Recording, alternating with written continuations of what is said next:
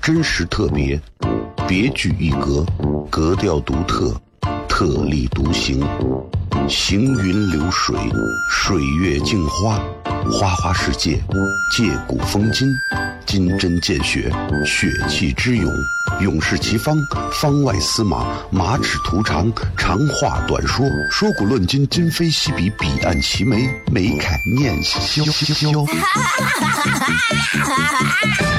FM 101.1，陕西秦腔广播，周一到周五每晚19点，箫声雷雨，好好听听。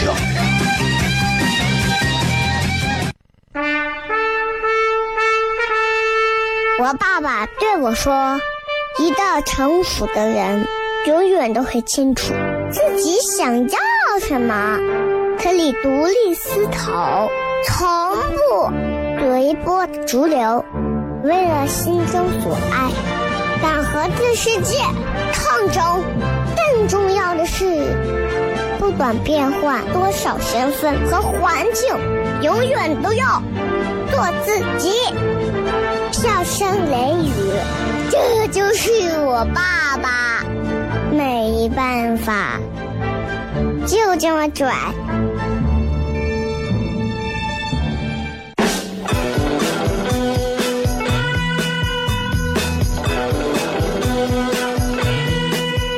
Well, she's all you'd ever want. She's the kind I'd like to flaunt and take to dinner.好了，各位好，这是 FM 101.1陕西秦腔广播西安论坛。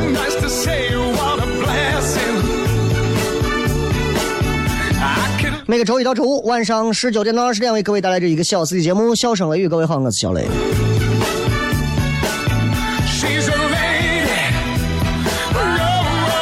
咱们今天在微博上的互动话题是这样的啊，一句话说一说你特别反感什么，反感什么。比方我今天坐地铁过来，就是有一个女的抱着她娃，她娃应该，我女娃应该有个呀，起码得有个5、6岁了吧，至少吧，啊，坐到位儿，然后在地铁里头就开始发出那种你知道，就是熊孩子那种哭声，尤其女娃这样。旁边有个人一看她在这哭叫，就起来给她坐，她还不坐啊，然后就在那边啊，就那样哭，然后真的，你知道你在公共场合如果听到有些娃那样，你真的觉得你特别想代表人民、代表政府、代表他的家长和监护人，真的好好的教训他，真的像。但是因为中国你也知道地大物博，人口庞杂，对吧？你这样的问题不是只存在于一个地铁里头的，到处都会遇到。所以我真的那时候挺反感这种就是熊孩子啊，在公共场合里头啊，不遵守基本的公共秩序，家长也不说。这个事情要是换我娃，我会直接把他拉到一边说：“你如果再哭，就佟湘玉的话，饿死你。”我娃跟我媳妇我们在一块儿，就是我娃从来是不会遇到一个啥东西啊，他这一点上我觉得还是比较骄傲的。他从来不会是撒泼打滚，就是说要个啥东西。他说他想要这个东西，他指给你看，我说不行，不能要啊！这个你吃够了，这个你吃多了，这个给你买过，或者说这个东西你不适合，或者说咱家没钱，这个你买不起。他就直接离开了，从来不会撒泼。他有时候哭的时候，我就会告诉他，在咱家哭是解决不了任何问题的。你如果想哭，去自己到里头哭个够，我陪你哭。你如果不想哭了，咱再好好说。就是这样，所以现在慢慢其实你就会有一些改观。但是你看，总能遇到那种，你就有时候没办法，咱也不好说人家，对吧？但是这个是我很反感的，我只能听我自己反感的，对吧？我不能代表是大家。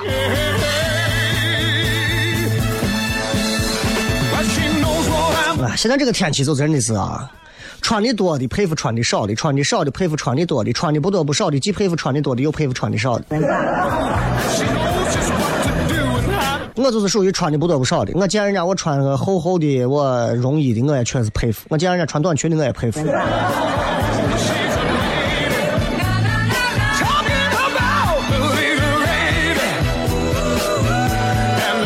最近这个今日头条内涵段子啊，彻底被封，然后奇葩大会应该是第2季啊，也有一些下架。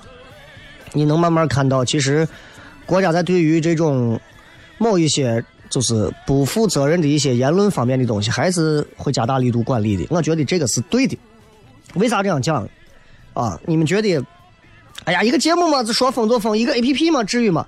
我告诉你真的是治愈的。因为你知道全中国10几亿人，你知道什么概念吗？你不知道。所以你知道当有一些不管是哪方面的东西总是充斥在网络上被无数人看过之后造成的影响不是大家可以估量和想象的。有时候这个东西就跟高考一样，大家觉得高考这个东西对于很多孩子可能是一种非常不公平的方式，但是在这么多的高考生面前这是最公平的。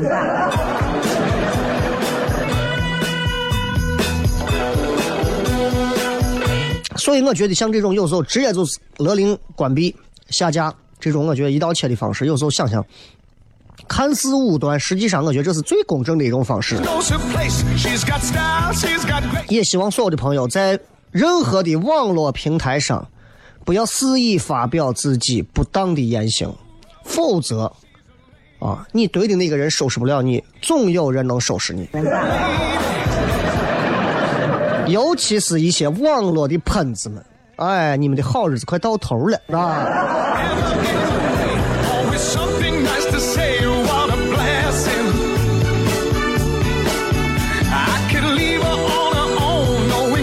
这里是笑声雷雨，每个周一到周五晚上给大家带来的节目。然后今天咱们这会儿就先到这儿，咱们稍微进段广告，广告之后马上回来继续带来今天笑声雷雨的话题。咱们回来之后再片。真实特别，别具一格，格调独特，特立独行，行云流水，水月镜花，花花世界，借古风今，金针见血，血气之勇，勇士其方，方外司马，马齿图长，长话短说，说古论今，今非昔比，彼岸齐眉，眉开念笑笑。FM101.1陕西秦腔广播，周一到周五每晚19点，笑声雷雨，好好听听。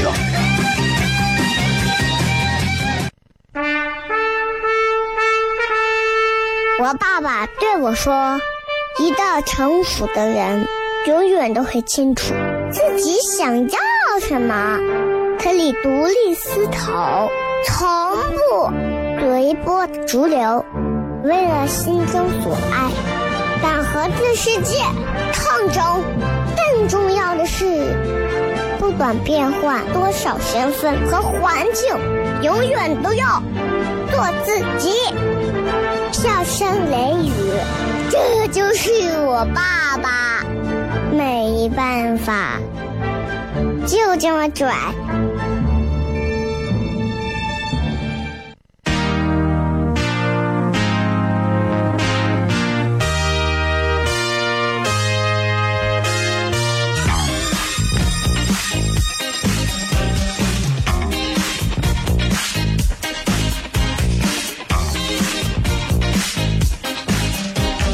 欢迎各位继续回来，笑声雷雨，各位好，我是小雷。哎呀，跟大家还是闲聊一下，就是我觉得每个人应该都希望自己在这个世界上有所成就。为啥？一个有成就的人，就会被别人认为他是一个成功的人，认为是一个有层次的人、有涵养的人、有内核的人，认为他是一个不 low 的人。啊，真的。你看我们经常说读书是为了干啥，是为了可以咱们可以心平气和的和很多瓜怂们讲话。而那么多人努力的健身练出8大块腹肌和胸肌，是为了让那些瓜怂可以心平气和的和咱们说话。当然如果你有钱的话，你也可以找那些会读书的人和会健身的人可帮你说话和保护你，让他们不跟你说话，是吧？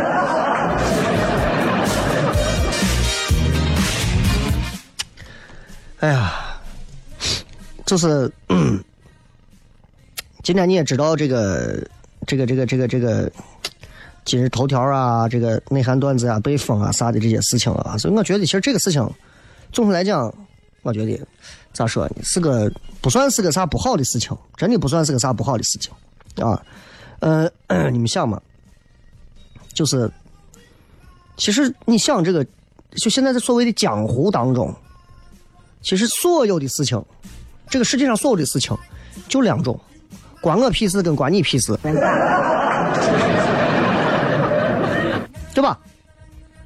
今日头条被下架，内涵段子被永久关闭，抖音现在的评论功能被禁，这些事情就是那合理的态度就是踩上一脚，哎，做的对，不想踩的就是像我这样默不作声。你看今日头条说实话一直很火，我朋友圈我微博上微信上我也认识好些今日头条的朋友，就是今日头条经常他们在投广告的时候会有这些所谓的精准投放，比方说我想投脱口秀，他会告诉你我会给西安所有会看类似于这种文化娱乐类的这些西安的用户精准的投放5万人10万人多少人啊，投放保证让他们看，很厉害啊。然后我有时候看到他们给我推送的东西，我想想那怎么是这样的人，对吧？然后这头条的老大啊，这个张一鸣今天发了一个致歉信，我想很多人都看了啊，凌晨4点发的东西，道歉信。这个道歉信看着像道歉信，我觉得像是啥？像求饶书。啊，用西安话说，像是一封认猫书。什么叫道歉信？向广大用户说对不起叫道歉信。什么叫求饶认猫信？向主管部门说对不起的叫做求饶信。你们一定要分清这个概念。陈冠希当年在娱乐圈啊，艳照门事件后，在记者会上说，我向所有的粉丝道歉，大众道歉，向所有的啊这些女性道歉，这是广大用户说对不起，这叫道歉信。但他如果往上说，他说我比如说我要给香港什么娱乐集团啊，我要给国家广电总局道歉，那这就不叫道歉了。比方说我在广播上说错一个东西，然后我发了一封道歉信，今天我在广播上说了不当的言论，给什么造成了什么影响，所以请所有听我节目的朋友，所有的听众，相声雷雨的听众，论坛的听众，请大家原谅我的如何，这叫道歉信。但是我如果说希望我台长啊，这个主管市一级省一级的领导们，国家级的领导们，相关部门的领导们，请你们原谅我的无知，这叫求饶认猫信。明白吧？这所以一定要分清这个，分清这个之后，你们再去分析这个东西，就会完全不一样。他开头第一句话就是我真诚地向监管部门致歉，同样是 apologize， 但是他致歉的对象不一样啊，人家不向下致歉，人家向上致歉。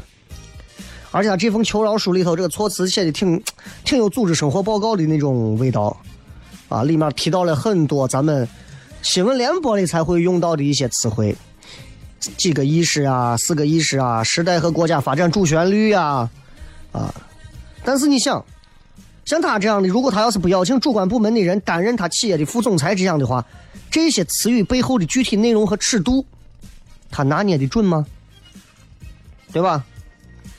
所以你想，几年前的时候，这个叫张一鸣的最早，当时来做报告啊，然后他是80后嘛，讲的磕磕巴巴，但是意气风发。底下很多的这文广的这老的这些编辑记者都说，哎，这讲的我都听不懂，说今日头条的这概念我都听不懂，时代属于年轻人。这到这两天大家老编辑记者才发现，时代还是属于我们。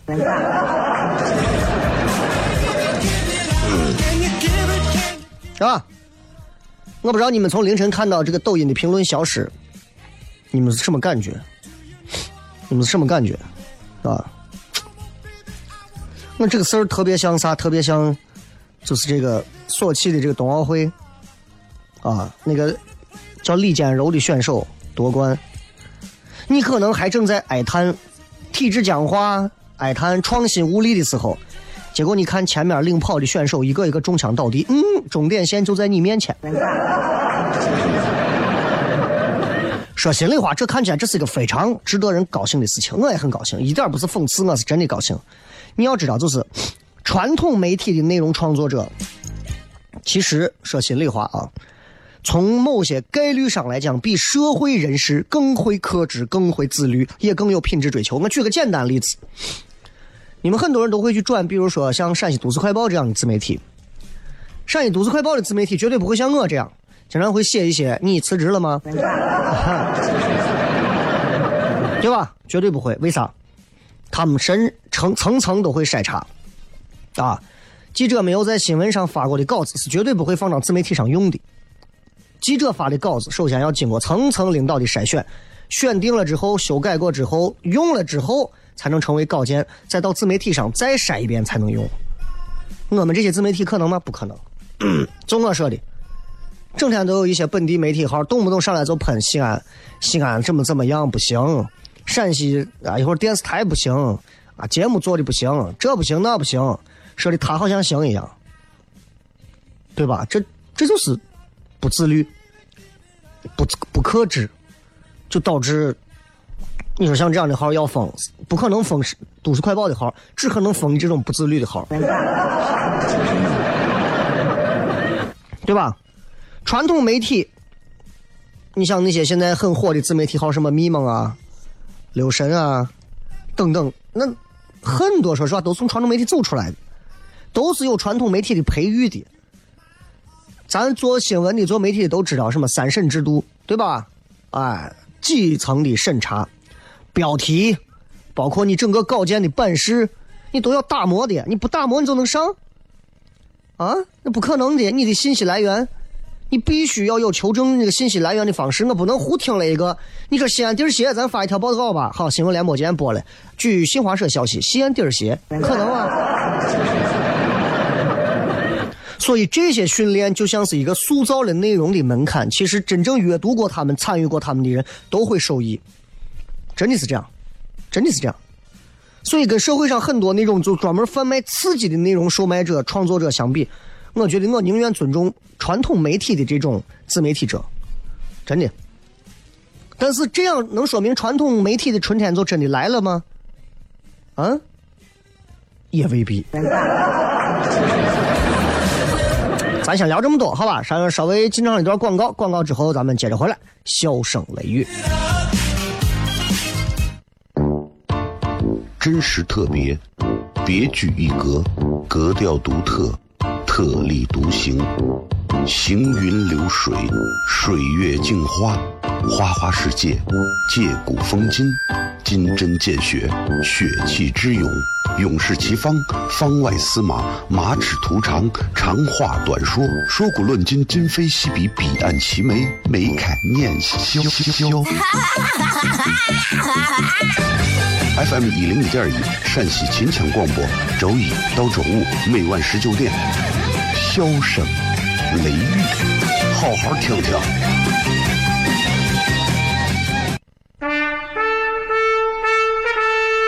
我爸爸对我说，一个成熟的人永远都会清楚自己想要什么，可以独立思考，从不随波逐流，为了心中所爱，敢和这世界抗争。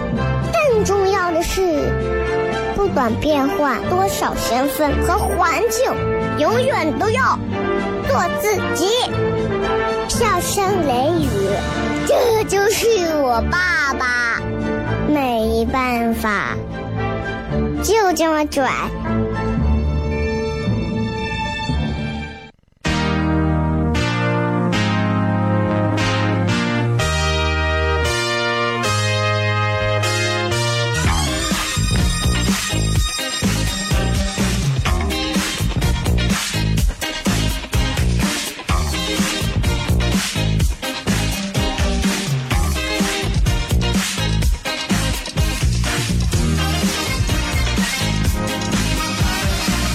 欢迎各位继续回来，笑声雷雨，各位好，我是小雷。今天我们简单聊一聊最近这个网上的这些热点的事情啊，这些事情其实仔细想来就觉得，看到它的背后其实有一些深意的东西，真的是这样。我相信这段时间应该全国各地有很多家的媒体单位啊，包括现在各种媒体都在做这个自媒体嘛，网络媒体嘛，都会开学习会，都会肯定都在总结像今日头条、内涵段子这些东西的教训。为啥？就是这是我们台里面经常开会说的一句话，叫严把舆论导向管，这是必须的啊，对吧？你就像我今日头条啊，那内涵段子里头有些东西按照个人兴趣推送，那把人最后不推到迷子地里头去了啊，我觉得就很多媒体肯定会开这些会，挺及时挺应景的，但是光这样未必够，对吧？你看咱们经常在说舆论导向观是传统媒体的强项和生命线，对吧？但是啊，我经常会发现，作为我也是一个媒体人，我会发现包括台里头经常会开所谓的一旦出现啥问题就开一个严肃纪律的舆论导向观的会，给大家一强调再三强调，勒令大家一定要记住舆论导向，严把舆论导向，尤其是这一段，尤其是要吸取什么的教训，强调啊，这个舆论导向是我们的生命线。说这个东西你听着像是一种警告警示，给我们拉警钟，其实有时候我觉得感觉有时候像有点像自夸。你看我们传统媒体，我们要严把这个对着你，道理对着你，但是总给我一种这种感觉，你知道吗？大家就是像你们像，我觉得大家不应该去顺便回望一下互联网媒体发展的历史，互联网媒体是如何平地起楼，然后把传统媒体甩到身后，然后突然之间有一些媒体，有些互联网媒体塌了，楼塌了之后，阳光照到了传统媒体的身上。举个简单的例子，大家就能理解了啊。比方说停播了《快乐大本营》，那些不看《快乐大本营》的人，就一定会去看新闻联播吗？对吧？未必吧，啊！所以我觉得啊，作为传统媒体，我们在这件事情之后，我们的自我反省应该要再高一点啊，利益点再高一点，千万不能又弄的每次都是今日头条一出来，省台开会，我们要吸取今日头条、内涵段子啊被停的教训，他们就是因为啊过于的低俗化，没有把控他们的舆论导向导致，所以我们一定要把控舆论导向。然后永远就是那几句，永远记住啊！我们传统媒体不仅仅肩负着党的喉舌，更重要的是，我们要负责承担起舆论导向的重要作用。要严格吧，这些话我们天天都在听，天天都在讲，天天都在说，但是我们不能光是在这些事情上不停地警醒我们自己，我们应该看到更多的东西。所以我说，传统媒体的一些领导者应该站到更高的位置去看待。互联网楼塔楼起楼塔，然后传统媒体又一点阳光照进来，一会儿又被遮住，又照进来又被遮住，就是这样。 QQ 在的时候传统媒体都快疯了，微信在的时候传统媒体更疯了，网络上现在各种各样的网络短视频兴起，几大门户优酷、土豆、爱奇艺啊、B 站各种都起来之后，各个电视台都快疯了，现在是抖音在一起了，大家又疯了。所以我觉得作为传统媒体，如果大家不想让这样一个好不容易出现了一个千辛万苦的一个人通过人工干预的一个局面的这个春天变成最后一个春天，我们要做的事情就不能光是庆幸嘿终于到了，我们得做点啥，真的我们应该做点啥。我就发现，因为我在媒体待了很长时间，我发现有这么一个问题，就是我们总是出了问题之后，我们总结教训，但我们就光是总结教训。我说了，这个世界上所有的事情分为两种，一种是关我屁事，一种呢是关你屁事，对吧？但是我觉得现在可能对于很多传统媒体来讲的话，可能出现了一些所谓的转机，对吧？那就是他的春天到来了，怎么办？该做什么？你看内涵段子这个 APP 被封，总体上说实话啊，是属于活该的，真的。我之前也下过内涵段子，也看过一些，但是你知道，就是内涵段子并不是全部都是那种涉黄的视频。你们往前找他以前的那些早期视频，他怎么样子，最早是怎么样迅速获得市场认可的，然后怎么样做他的社群的那种运营维护，包括怎么样取得做那些能够在网络上炸裂的裂变的那种视频。它虽然有一些低俗内容，但是还是有正能量在的啊！你比方当年他们说的那些什么春运期间互助回家，包括内涵段子，现在西安多少车上的那个车贴都贴着内涵段子段友，对吧？包括抖音上经常有内涵段子，那个滴滴滴都是内涵段子的嘛，对吧？包括什么小鸡炖蘑菇这些口号，辨识度高的口号，这都是我觉得作为内涵段子这种 APP 它的核心。很多产品之所以你看人家网络产品一出来就是陷到一个低谷泥沼，就是因为资本在助推的过程当中是要求你要有量化的，一有量化就会造成很多的恶果。你比方说有一个资本给糖蒜铺子给我投钱，小雷我给你投1000万，3个月之内或者半年之内你得给我回40%，400万怎么回？我得疯狂的写段子。这个时候我就不会在乎说一个段子打磨1个月、半个月、1年、半年了，每天写50条段子。然后呢，管他好段子坏段子，啊，上去以后反正西安话的、脏话的，只要你们笑的我都写。这都是恶果。资本一进来，要求你量化，所有东西量化。你们这要搞创业的、搞投资的人，你都知道。资本一进来，这个企业就不再能像以前那样了，他就必须要求一个结果。但是你看，像内涵这种早期阶段的时候，它的产品发展的脉络，其实你在以前网上去搜，它有很多值得我们媒体人去学习和借鉴的地方。我们不要光是在总结它的教训，对吧？今日头条被封了。啊，那很多人可能都觉得，你为啥跟我老推这种什么什么啊，17岁少女性感撩人这种事，对吧？你老跟我推这种，难道我是流氓吗？但是抛开这些，今日头条界面怎么样？今日头条的用户体验怎么样？今日头条里头这个悟空问答，它的互动的这种情况怎么样？包括他给这些所有在今日头条里头注册的这种头条主，他给他们提供的这种鼓励奖励机制怎么样？值得媒体人学习啊！你们做啥？你们啥都没做，除了开个会。我们是媒体，我们是喉舌，我们是怎么样？除此之外，吸取教训，一定要吸取教训啊！没有下文了。光在讲今日头条不行，咱们不能走今日头条的这条路。哎，如果再没有人家监管的这个榔头一下砸下去，你讲这个话的地气在那儿吗？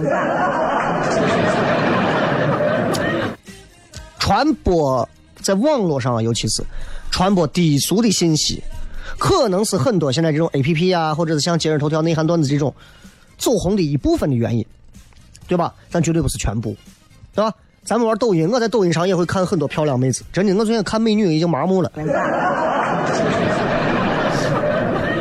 但是那不叫低俗嘛，对吧？那不算低俗嘛，你们还没有看快手，对吧？这些东西不是它的主要部分。就是你知道，就是在互联网人的这种，互联网人是不知轻重的呀，你知道吧？作为传统媒体人，我只能再说最后2句话，就是现在有人倒下了。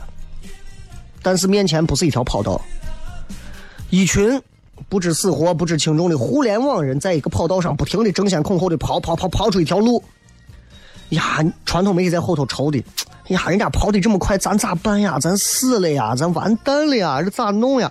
突然前面一排冲锋枪，哒哒哒哒哒哒哒，扫射全给击倒了。然后路障警示牌指明，前面那些路这不能走，此路不通，你走那边向右拐左拐跳过去。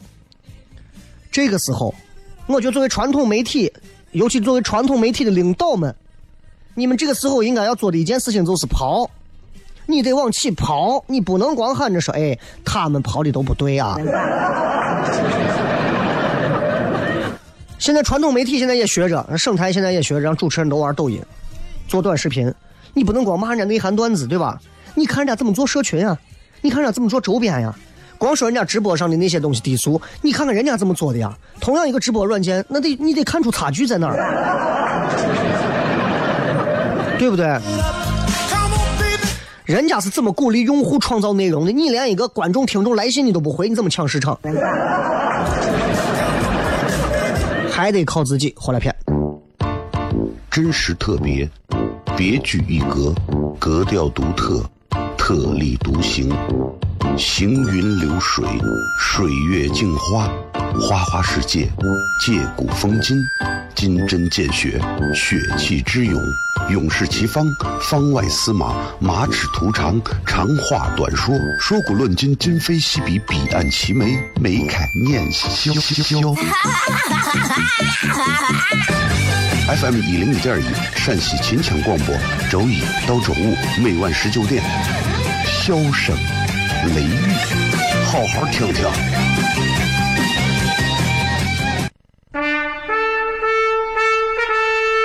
我爸爸对我说，一到城府的人永远都会清楚自己想要什么，可以独立思考，从不随波逐流，为了心中所爱，敢和这世界抗争。更重要的是，不管变换多少身份和环境，永远都要做自己。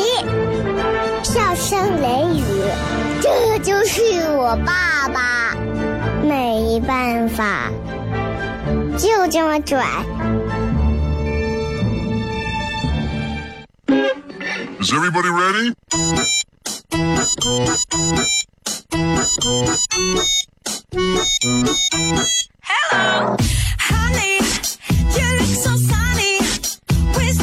欢迎各位继续回来，笑声雷雨。来，最后时间我们来看看各位发来的一些好玩留言。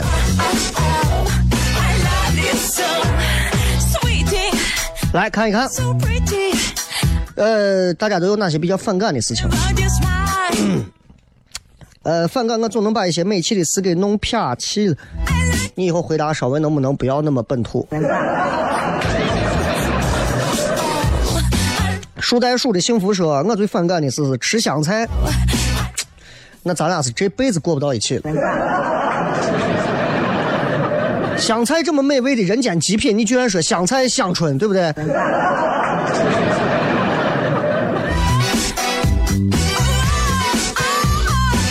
斯多哥有时候最反感的是眼高手低。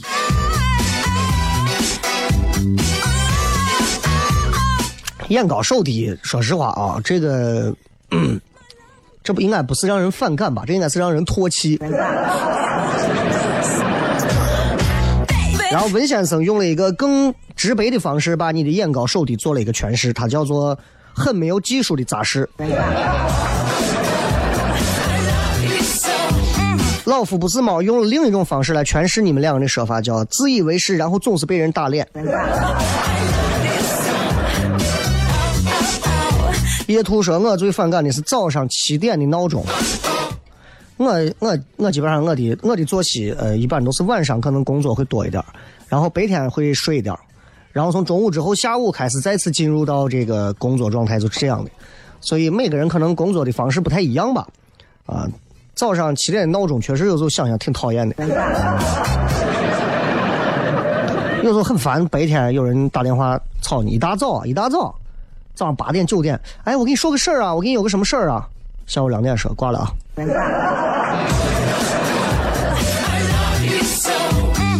太阳说势利眼，我最反感的就是势利眼。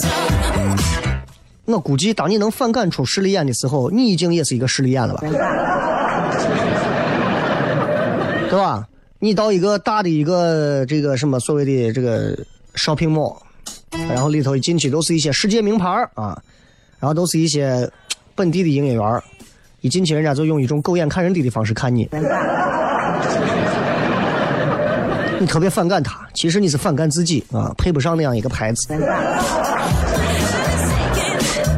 私叔说我最反感的是喷子，这个网上这个东西应该有目共睹，所有人都反感。你随便发一段话都有人站出来要说两句，你今天发一个哎呀西安今天天气不好啊，所有人说今天天气不好你滚到国外去啊。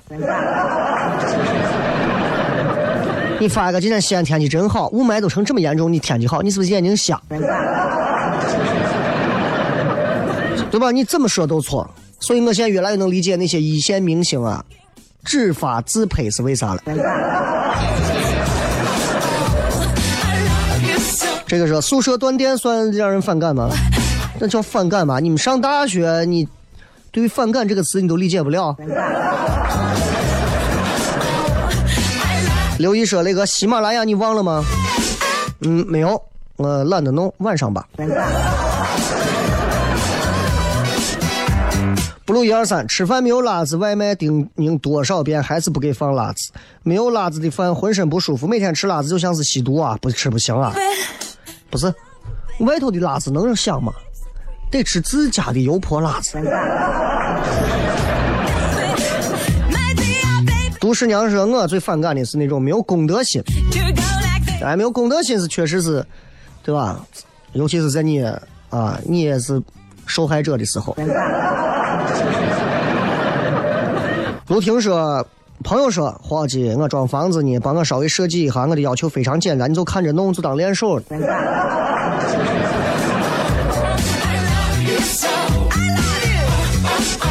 就是把你的这种职业啊说的一文不值，还用友情来裹挟它，对吧？桃儿励志说过早，哎，这是我这个年龄最能感同身受的一个所谓的反感点。我真的反感过早，你只要有时候在一个屋子里几组人同时讲话的时候，我真的恨不得哎呀我点燃一颗手雷。我特别喜欢安静，我最反感的就是那种啊，过早，然后还反感就是啥，就是大家都知道去看演出还是干啥的时候，经常会有人过来，哎，小雷，这个合个影吧，没有问题啊，合呀，哎，雷哥一块照个相吧，没有问题，随便啊，照啊，对吧？我大家应该跟我在现场接触的都知道，我没有啥架子呀，对吧？但是在我自己的生活范围里头，对吧？比方说我在外头坐着坐地铁或者干啥时候，你是不是适当的，或者在外头买东西干啥时候，你是不是适当的稍微的先尊重一下我的个人的小的隐私。我去外头买东西啊，店员带老板直接走到我的跟前，你是不是那个谁？我不是，你就是。然后拿着我的东西说，你告诉我你到底是不是？我说我不是，你得是不给我。他说你不要害羞。我说你这地方是色情场所吗？咋要干啥？确实是西安人的那种啊，操，真的是说话干啥不知道，不经过一下思量，都认为自己那种方式是非常让对方会觉得舒服的，一点都不舒服，好不好？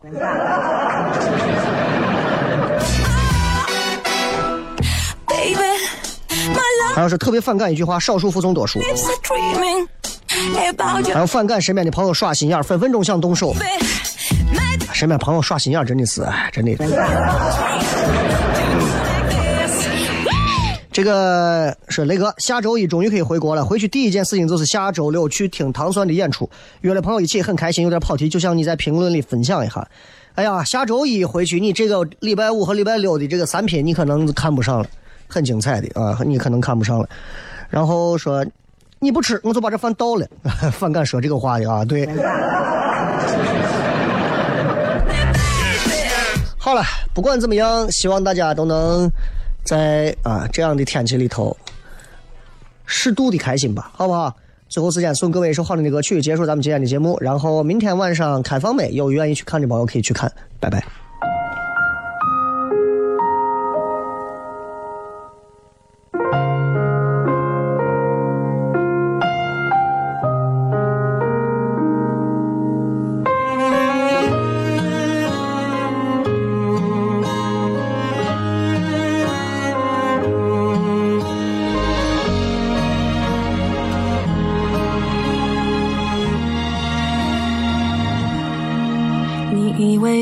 都是没选好，得到的和想要的对不上号。